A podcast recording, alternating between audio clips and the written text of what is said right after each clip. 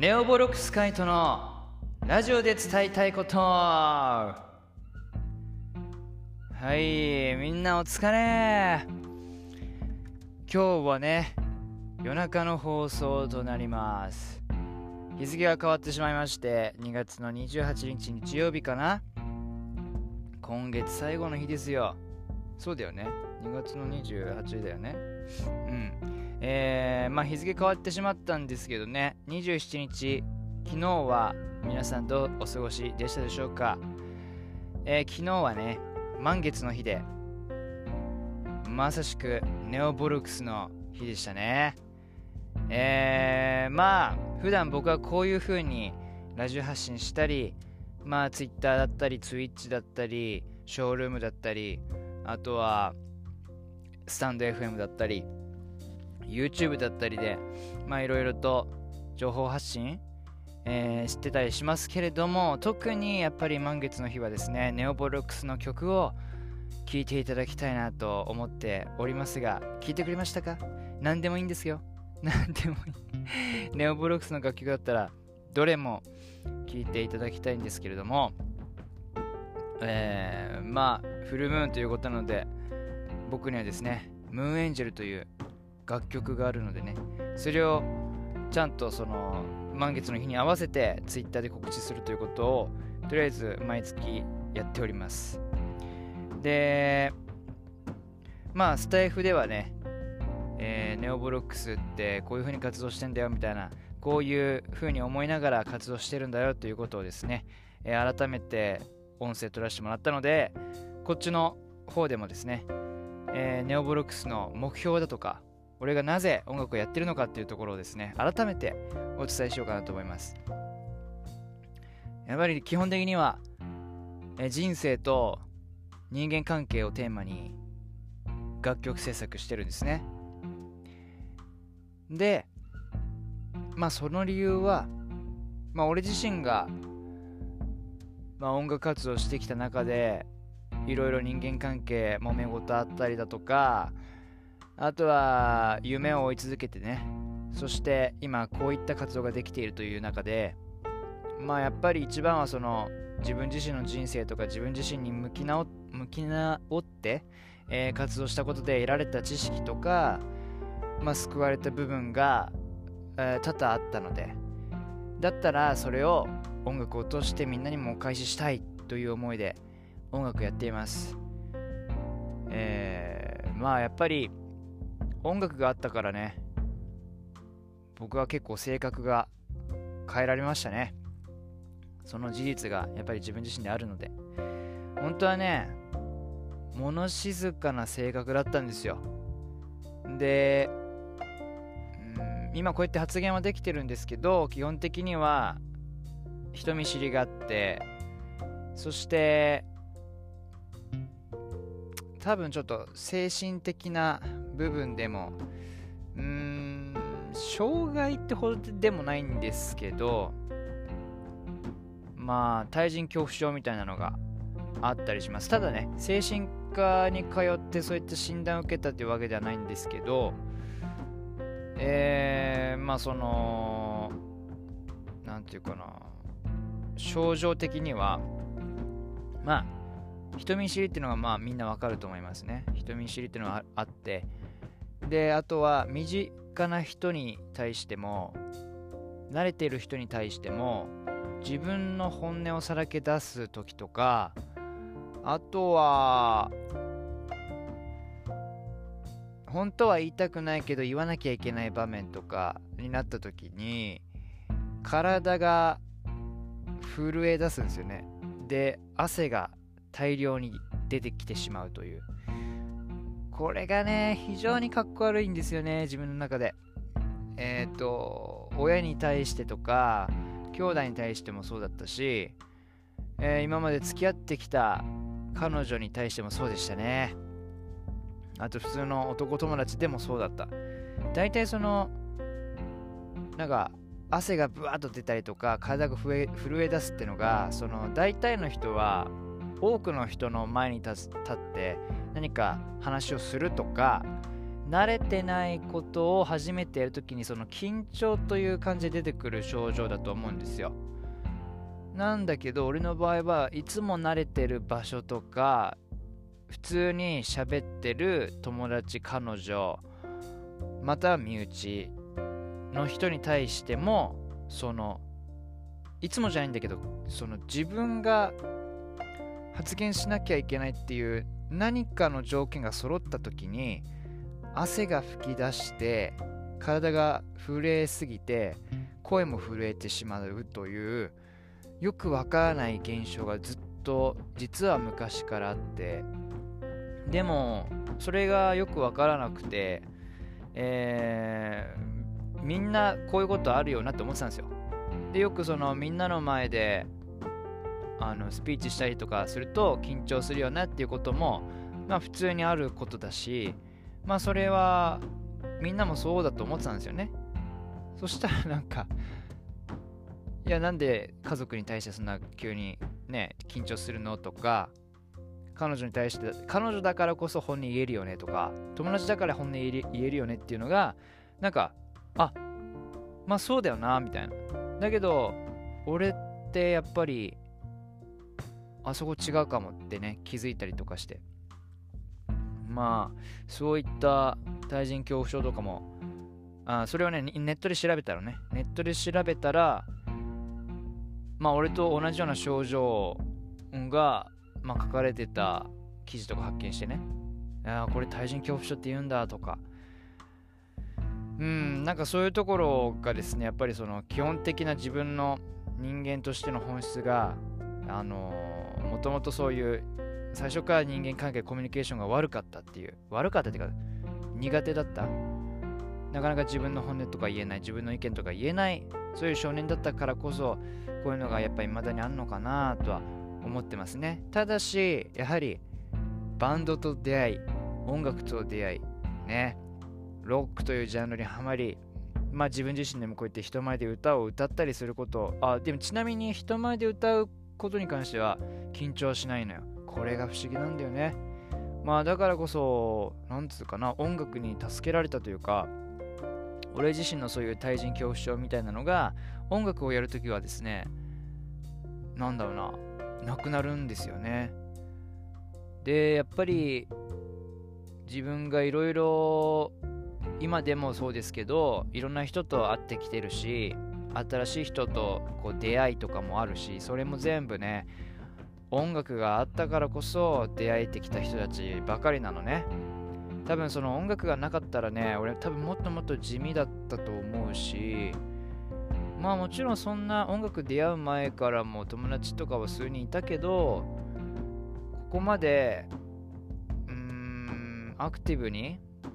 いろいろできてないかもなーって振り返るとね思うんですよ。だから本当に音楽に感謝していますね。なのでそういった経験をもとにね音楽でいろいろ伝えたいことがあってまあ今ネオボロックスもずっと続けてるわけですよ。えー、ネオボロックスになる前もたくさんのバンドを経験してやってきました。でやっぱその中ではね同じ仲間だったり後輩だったり先輩だったりたくさんいたんだけれどもまあ次々と音楽をやめていく人もいたしもう本当に今ではもう昔から知ってる音楽仲間っていうのはもう数えられるくらいしかいないし連絡も取れなくなってますね。なのでそういうなんだろうな世の中の変化だとか、まあ、自分のその、まあ、成功という感じ形で事務所に所属できたりだとかね。まあメジャーデビューできたりとかしていたらまあみんな続けているとは思うんだけれどもまあやっぱりそういう状況がみんながみんなねデビューできるわけじゃないのでいくら頑張ってもね何年経ってもできない人はやっぱり辞めるってなるわけですよね。まあ俺も多分その部類だったと思うし今でもねメジャーデビューしてませんからまあそういった観念で観観点ではまあなんつうかな。別に俺もその音楽やめてた人たちと何ら変わらない状況下だったんだけれどもそれでもなんか音楽はやめられなかったというかね。その理由はきっと自分のこの性格を変えてくれたというか音楽がないと多分まあいまあ死んでたわけじゃないかもしれないけれども生きてこれなかったのではないかなと。だから自然と音楽をやり続けていくしかなかったんですよね。やり続けていかなきゃいけないって思ったわけじゃなく音楽をなんかもうやってくのがもう生きてくことみたいな感覚なのよ。だから売れるためとかそういうわけじゃなくてね。うんだからそのよく友達からもねお前上京しなきゃ意味ねえよとかね。うんなんかもうちょっと考えたらとかね。まあ言われ続けてきたわけですよ。でもそれってやっぱりまあうん心配してくれて言ってる言ってくれてるなとは思ってはいるんだけれどもね。だけどやっぱりそう言って言われることがきつかったりするんですよね。うん。だからありがたい反面毎回毎回こう精神的にショックを受けてまあうつ的な感じになってしまったりとかまあなってたのでなるべくそういうまあ難しいんですよねここもね。友達関係っていうのがね。まあただやっぱり最終的にたどり着いたのが自分自身にとってマイナスな発言をとか自分自身にとってマイナスな言葉そういうとそういうのが浴び浴びてしまうのが多分自分ダメだなと思ったんでまあそういうふうになんつうかな。俺のことを心配してはいるものの俺にとってマイナスな発言をするような人たちからは離れようかなっていうね。だからやっぱり人間関係不思議というか難しいなとつくづく思いますよ。うん。でもやっぱりねそういう人たちから離れた方がいいと思う。マイナスな発言っていうのはやっぱり良くないよね。うーん。まあネットで抱えたりすることも良くないっすよ。だからあんまりねその自分にとって良くないなってこの人まあ優しいっちゃ優しいけど自分にとっては、うん、微妙だなって思ったらねやっぱ微妙ですよ。それは優しい優しさから言ってるんだよとか言われてもね。うん。それは優しくないと思うね。はい。ちょっとあちょっとあの抽象的な話になってしまったのでね。うん、何を言ってるか分かんない人もいるかもしれませんがね。でも私生活ではいると思うんだよね。そうやってなんか俺ね親とかからも言われたことがあってそのあなたを怒るのはその愛情があるから怒るんだよって言われてはいるいるし大人になってまあその意味が分かってきたんだけどでもそれでもね俺ねやっぱそれは間違ってるなと思うんですよ。だってそのなんつうかな愛情があるから怒ってるんだよ。それは多分おおむね親としての判断としては正しいんだけどだけどその子供自体がうんとそういう説明がなくとも親の愛を感じなくては意味ないと思うんですよね。例えばそのいじめっ子とかもなんかいじめた気はねえよって言ってでもやっぱいじめられた子がいじめられたって感じたらそれって俺いじめだと思うしブラック企業とかも別にそのうんいや従業員に対して別にそんなつもりはなくやらせていたみたいなね。そして社員的にはいやきついっすみたいな。でブラック企業とかもその結局何て言うかな自分次第じゃないですか。そう思うのは。あのジブリとかもその締め切り間近とかになったらやっぱりみんな寝ずめちゃめちゃ作品をずっと書きまくる作業を何日間も続けるわけですよ。それってやっぱりその労働基準違法違反してるわけだしだけどそれを法律がどうのこうの言ってたらその作品を世に出せないし締め切りがね来ちゃうってことで漫画家さんとかよく寝ずに仕事するとかあるじゃないですか。でそれがデフォルトだったりする世界だったりとかしてさ。でもそういうことが好きな人もいるじゃない。好きでやってるとか。であの YouTube のヒカキンさんとかもなんかもう寝ずに栄養ドリンク剤めちゃめちゃ飲みながら毎日毎日動画作ってたりとかする。でそれ個人でやってるからいいじゃないって思うかもしれないけど結局それもねまあ自分が生きていくためだったらもうやらざるを得ないとかその人気を維持するためにはやらざるを得ない行為なわけで。まあそのまあ何を言いたいかというとその結局自分自身がどう思うかなので相手がねあのそんなつもりでやったわけじゃないとか言っても多分それは意味がないわけですよね。だから親が愛情を込めてるから怒るんだよって説明しなくても本当は伝えられたら一番いいんだけれども説明しないと伝えられない。しかもその説明されたところでちょっとよくわからないみたいな。まあそういったしつけだったら多分意味ないのかなみたいな。というところを思ったりとかするわけですよ。なので友達とかも、うん、愛情で心配してね夢見続けんなよみたいな。もっと現実見ろよとかあとはそのお前のやり方は間違ってるって言ったりとかね、えー、することも俺はそれは意味ないなと思うんですよね、まあ、しかもねそうやって言ってくる人素人なんですよね。結局。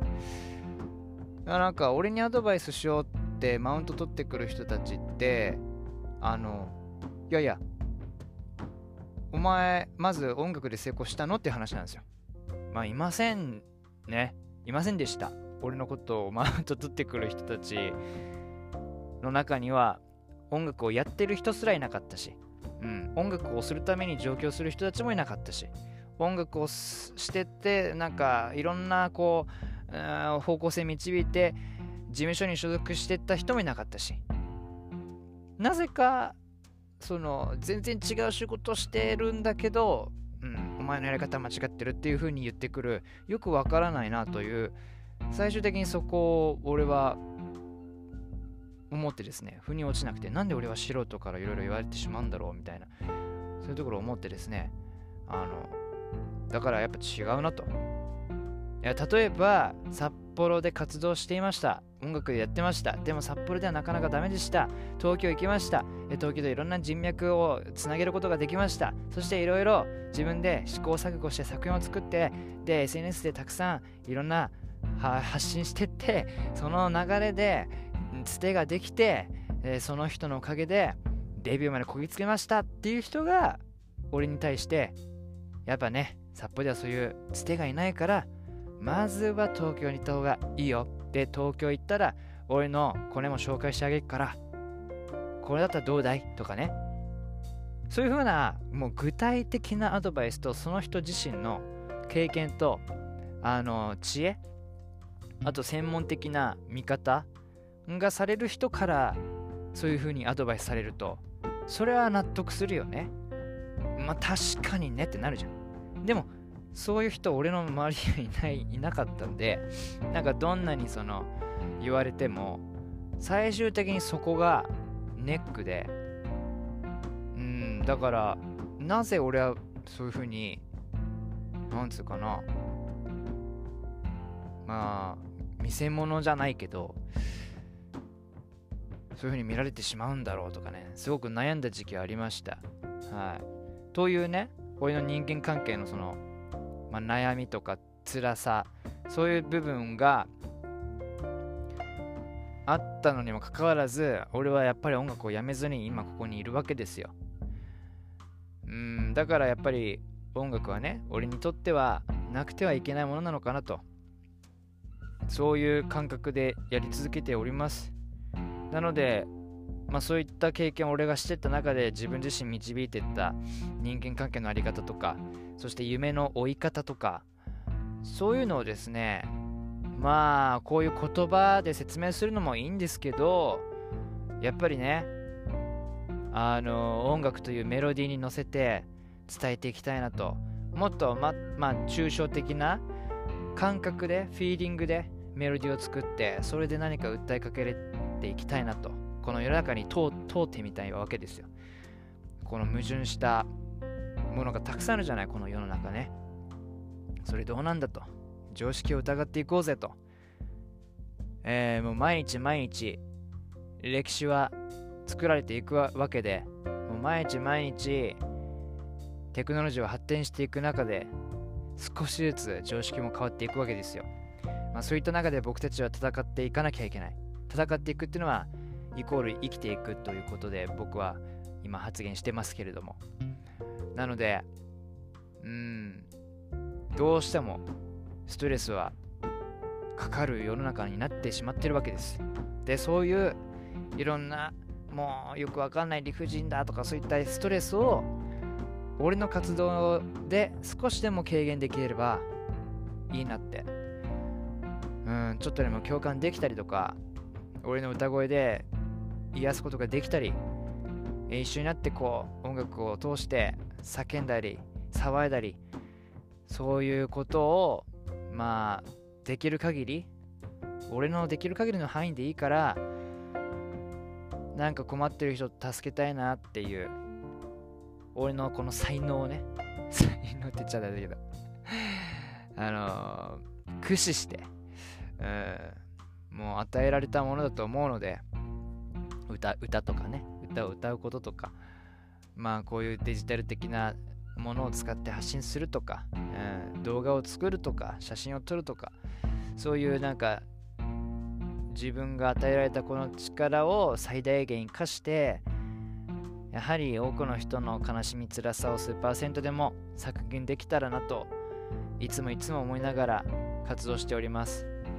まあそんな話をねスタイフでチラッとしたのでこちらでもねちょっと動画をとしあ音声として、えー、撮りまあ寝る時の寝れない時のなんか音声としても使ってもらったらいいなと思ったりえー、なんかね、休憩中に聞いてもらったり、朝起きた時のその準備時間に BGM として聞いてくれたりすると、いいなーなんて思いながら、今日はこのこんな音声を撮ってみました。えー、ちょっとね、28日になってしまって、えー、満月はちょっと過ぎてしまいましたが、まあ、皆さん、本当に本当にいつもお疲れ様です。今月も明日で最後ですね。明日も、まあ何時になるか分かんないけど、もう一度ね、えー、数時間後にはラジオ音声撮って、またあの発信しますので、また明日お会いしましょう。はい。ではまた明日。